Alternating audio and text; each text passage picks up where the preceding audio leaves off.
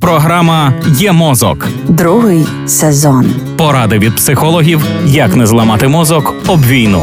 Проєкт створено за підтримки програми партнерства у галузі масмедіа в Україні UMPP. Кожна стадія горя за загиблою людиною несе інші відчуття й інші переживання. На кожній стадії горювання людина потребує різної підтримки. Про це ми почали говорити минулого епізоду, тож докладніше нині.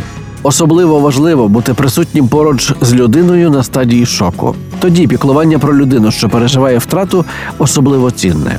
Висловлювати свою турботу і увагу краще через дотики, потиск руки чи обійми.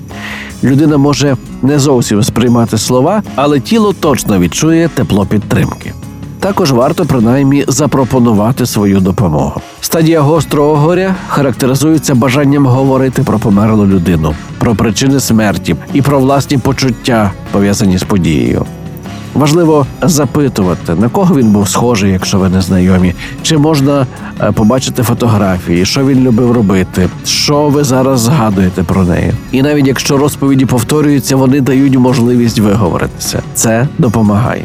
Якщо ж людина ніби завмирає, дивлячись у простір, не потрібно намагатися її розговорити. Важливо створити атмосферу присутності і розуміння.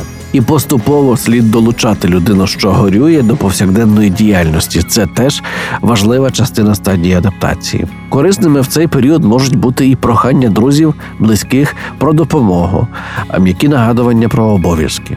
Треба допомогти заново включитися в життя, планувати майбутнє.